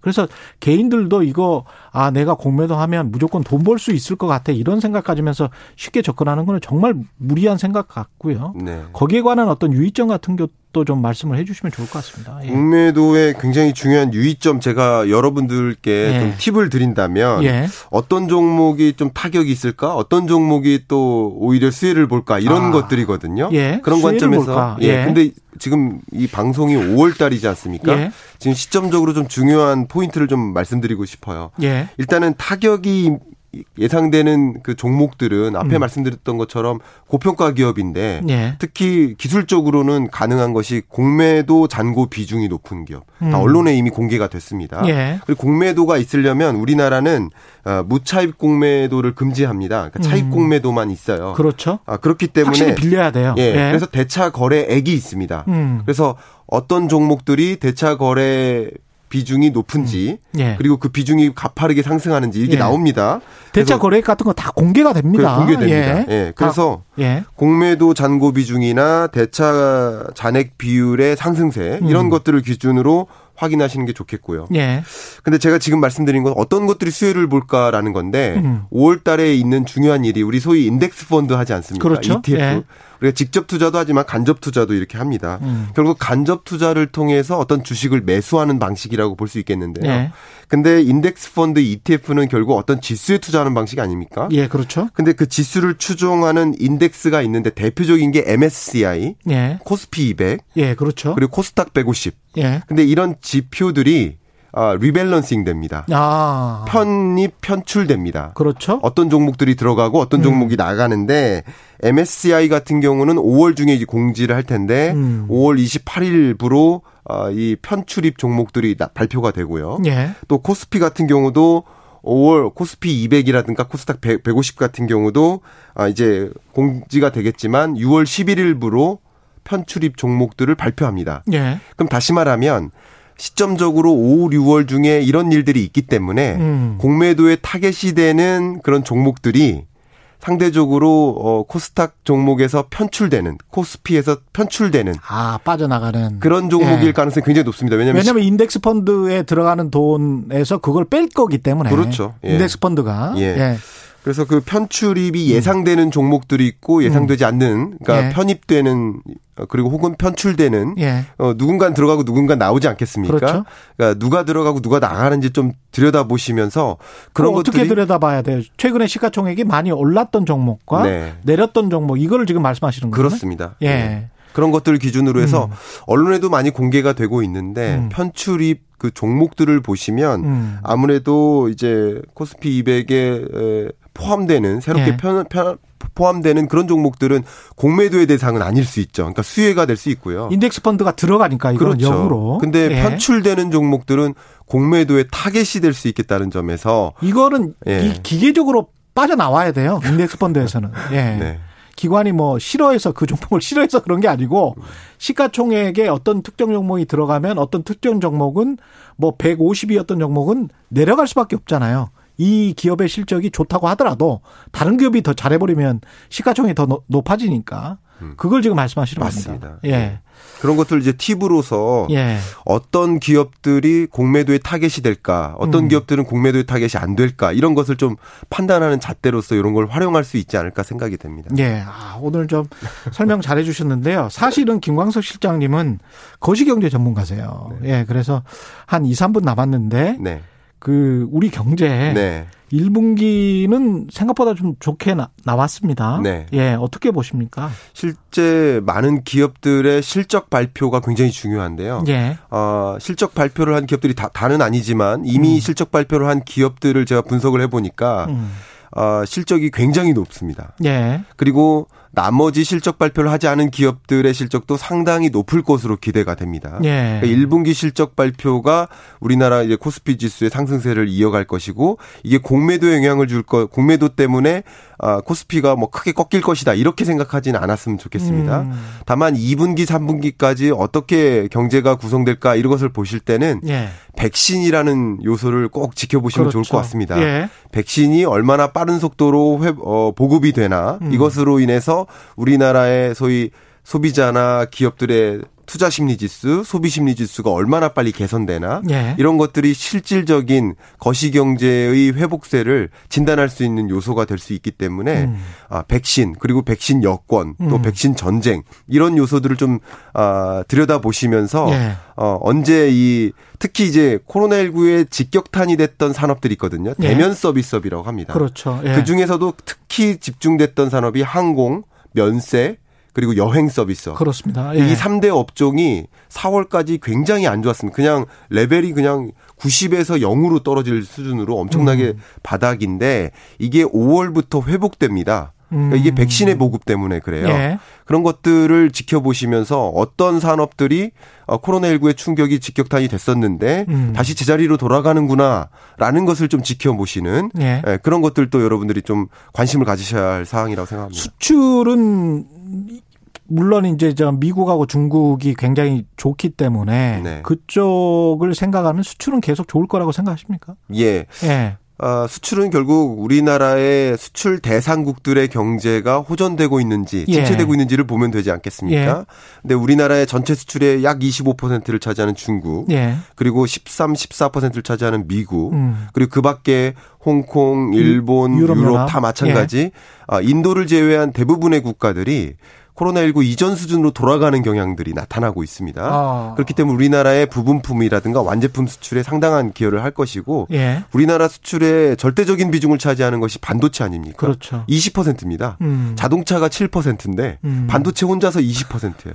1등과 2등 차이가 이렇게 납니다. 예. 자동차와 자동차 부품을 합하면 11%예요. 음. 그러니까 반도체가 이렇게 절대적인 비중을 차지하는데 반도체 호황이라든가 지금 반도체 산업을 둘러싼 여러 가지 이슈들이 있지 있지 않습니까? 그렇죠. 네. 그런 과정에서 반도체 가격이 올라가고 음. 수출에 상당한 기여를 하는 것들. 근데 음. 중장기적으로 우리가 유의해야 될 것들이 있는데 그런 것들 이제 정책적으로 대응책을 마련하면서 예. 어, 우리나라의 수출을 계속 견조하게 유지해 나가야 되지 않을까 생각합니다. 백신 보급되고 내수 서비스만 조금 올라간다면 상당히 전망이 괜찮을 것 같네요. 예.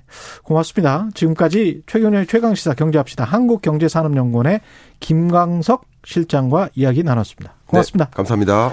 오늘 말씀 감사하고요. KBS 1라디오 최경련의 최강시사 듣고 계신 지금 시각은 8시 45분입니다. 최경영의 최강 시사는 여러분과 함께합니다. 짧은 문자 50원, 긴 문자 100원이 드는 샵 9730. 어플 콩과 유튜브는 무료로 참여하실 수 있습니다.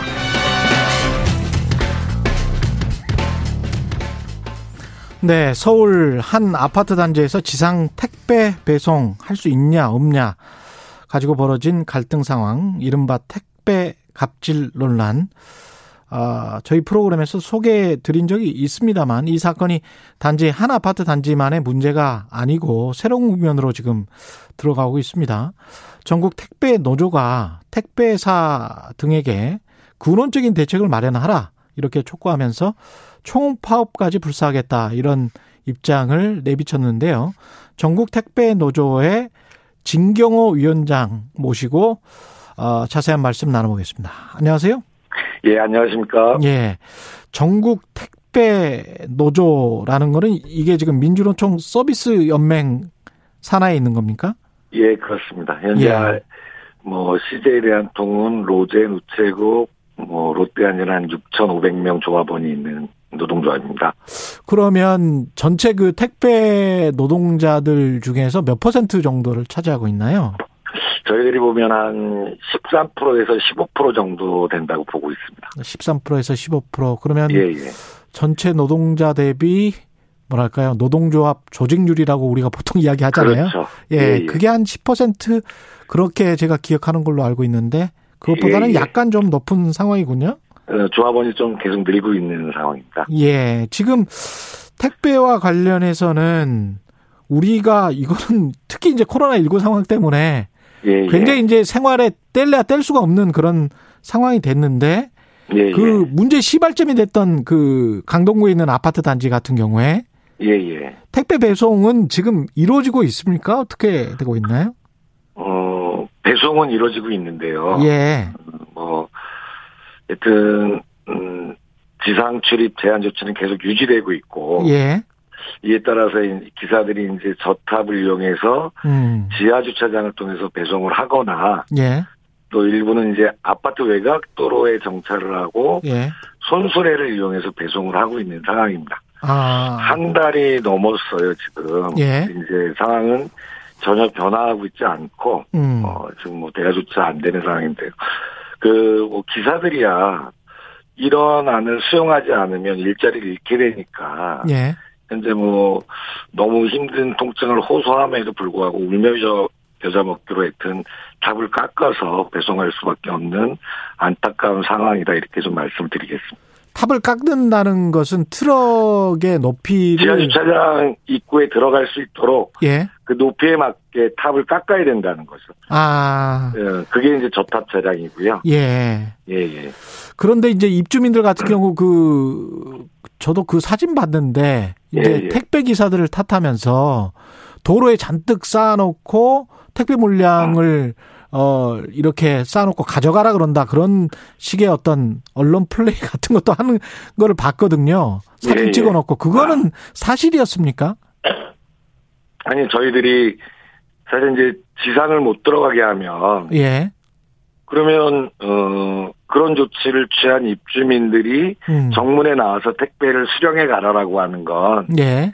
최소한의 이제 자구적 조치였다는 거예요. 최소한의 자구적 조치였다. 예. 예. 그런데 이제 그막그 일부 이제 강성 입주민들이 음. 그런 기사들에 대해서 막 어마어마한 이제 문자 폭탄을 보내거나 예. 어? 뭐 이렇게 하면서 기사들이 또 언젠간 이 문제가 해결되면 다시 어, 입주민들과 고객들이니까 예. 또 이제 얼굴을 맞대야 되지 않겠어요. 그렇죠. 그래서 그런 상황에 대해서 너무 힘들어 했고 예. 특히 이제 그 중에 이제 우리 여성 택배 기사가 있었는데 음. 그 이제 정신적 공황 상태에 직면해서 예. 우리가 이제 기사들을 보호하는 게 너무 더 우선돼야 한다라고 하는 입장에서 하여튼 안타깝지만 다시 배송을 시작하게 됐다 이렇게 좀 말씀드리겠습니다. 지금은 이제 그래서 이제 문화까지 배송을 그 아파트도 예, 예, 예. 하고 있는 거죠. 지하 주차장을 통해서 하고 있는 거죠. 예. 이게 참 대안이 어떻게 생각하세요? 대안이 지금 없는 겁니까? 어떻게 요, 저, 풀어야 저희는, 되죠? 예. 어, 이 대안이 이제 사실 뭐 공원형 아파트가 전, 전국적으로 이제 뭐 많은 곳에서 지상 출입을 제한하고 있지만 공원형 아파트라는 게 요새 이제 새로 지어진 아파트들 말씀하시는 그렇죠. 거죠? 이제 예. 지상 출입을 못 하도록 이렇게 하는 건데 예. 사실 이제 뭐 생수차나 가구나 뭐 여러 가지 차량들은 또 진입을 해요. 예. 근데 이제 저희들은 이 문제를 풀기 위해서 저희들이 이제 안전 속도를 준수하고 예. 뭐 후방 카메라를 설치하는 등의 안전 장치를 만들어 놓고 지상 출입을 다시 한번 좀 허용해 달라 이런 방안이 있어요. 음. 이런 방안은 근데 입주자 대표회의가 결정할 문제인데 예. 지금 현재 입주 대표회의가 대화조차 거부하고 있는 상황에서 사실 좀 난망한 상황입니다. 이 방법이 아니면 그러면 어떤 방법이 있을까요? 그쪽은 사실은 또 고객이라 예, 예. 소비자들에게 어, 당신들이 택배 받으려면 뭘 해달라 이렇게 요구하는 것도 상당히 좀 힘들 거는 힘들 거는 같아요. 아니 그러니까 이제 예. 사실 그러니까 입주민들의 쾌적한 환경을 위해서 예. 어, 그렇게 에, 주장하는 건 사실 존중받아야 된다고 저희도 생각하지만 예. 그런 게 이제 택배 기사들의 허리가 나가고 정말 음. 하루에 수십 킬로를 손수레에 무거운 짐을 싣고 배송해야 되는 이런 환경에 기초해야 한다면 예. 이건 다시 생각해 볼 문제 아니냐. 같이 살아야 되는 거 아니냐. 예. 이런 거예요. 그래서 저희는 이 문제에 대해서 어, 입주자 대표회가 여전히 지상 출입을 허용하지 않는다면 택배사들이 나서야 된다. 택배사들이 나서서 예. 정말 이 지역에 대해서 배송 불가 지역으로 규정하거나 음. 이것도 어렵다면 한 300원 정도의 택배 추가 요금을 부과해서 예. 다른 대안을 찾아야 한다 이런 겁니다. 300원 정도의 아. 택배 추가 요금을 부과해서 다른 대안을 찾아 그 다른 대안이 뭔가요? 그러니까 이제 이 저희가 이제 삼자 배송을 통해서 배송을 하는 건데요. 예. 그렇게 하면 이제 그분들에게 돈을 지급해야 되잖아요. 아, 삼자를 통해서. 그러면 그 예, 그 아파트 단 근처에 사시는 어떤 분들을 통해 가지고 하는 거예요? 그렇죠. 예, 예. 그렇게 예. 되면 한 600원 정도의 경비가 소요되는데 음. 그러면 어, 쾌적한 환경을 위해서 지상 치료를 제한한 입주민들도 일부 부담하고 예. 택배 기사들도 부담하고 예. 택배사들도 어 일부 부담해서 삼자 어. 부담 원칙을 이번에 좀 확립을 해서 예. 전국적으로 지상 출입을 제한하는 이런 아파트들의 기준과 모델을 좀 만들어 보자. 이런 취지입니다, 사실. 아, 그거는 그러면은 입주민들은 공원형 단지로서의 쾌적함은 그대로 유지하고 예, 그다음에 예, 예. 이제 택배는 그대로 문 앞에서 받을 수 있고 예, 예. 그 대신에 어, 한 300원, 300원 정도 예, 예. 뭐 가능할 것 같기도 한데 아무래도 택배사들 입장이 중요하겠네요 또 만나야 될 거 아닙니까? 예. 그리고 이 문제는 택배사들이 음. 전산상에 좋지만 처면 지금이라도 당장 할 수 있는 문제예요. 근데 예, 엊그제 이제 CJ가 이 문제에 대해서 공식적인 입장을 냈는데 예. CJ 대한통운 입장은 이 문제는 기본적으로 택배 기사들하고 입주민들이 풀어야 될 문제다 이렇게 예, 얘기를 했어요. 아. 어, 자기들의 이윤을 위해서 지금 음. 택배 기사들이 배송하면서 이거 너무 힘들다, 이거 아니다라고 주장하고 있는데. 네.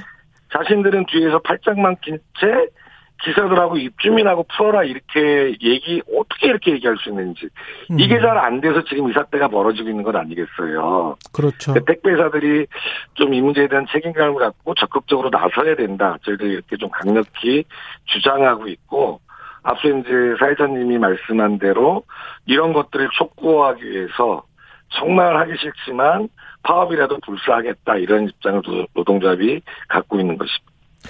그 안에 어떻게 좀 해결됐으면 좋겠는데 사실은 공원형 단지 아파트들은 앞으로 계속 생길 거 아니에요. 그렇죠. 그래서 그렇죠. 이번 문제에 대해서 새로운 전형과 기준을 만들어내지 않으면 예. 현재 저희들이 추산하는 게 한 3천 명 정도 기사들이 지금 이런 상황에 놓여져 있는데 음. 이거는 계속해서 확대될 거다 저희들이 이렇게 보고 있습니다. 그리고 자, 예. 어, 예, 이건 사실 법 위반이에요. 예. 그러니까 산업안전보고 예 지금 시간이 한 20초밖에 안 남아서요. 예. 아 예. 산업안전보건법에는 음. 이 저탑 차량을 이용해서 허리와 목 등에 심각한 질환이 유발되고 음. 그러면 이거는 어 사용주들이 등글겹게 예방을 위해서 작업 환경 개선을 해줘야 되는 거예요. 알겠습니다. 말씀 예, 감사하고요. 예, 예 전국 택배 노조 진경호 위원장이었습니다. 고맙습니다. 예, 예 감사합니다. 300원의 타협 잘 이루어졌으면 좋겠습니다. 고맙습니다.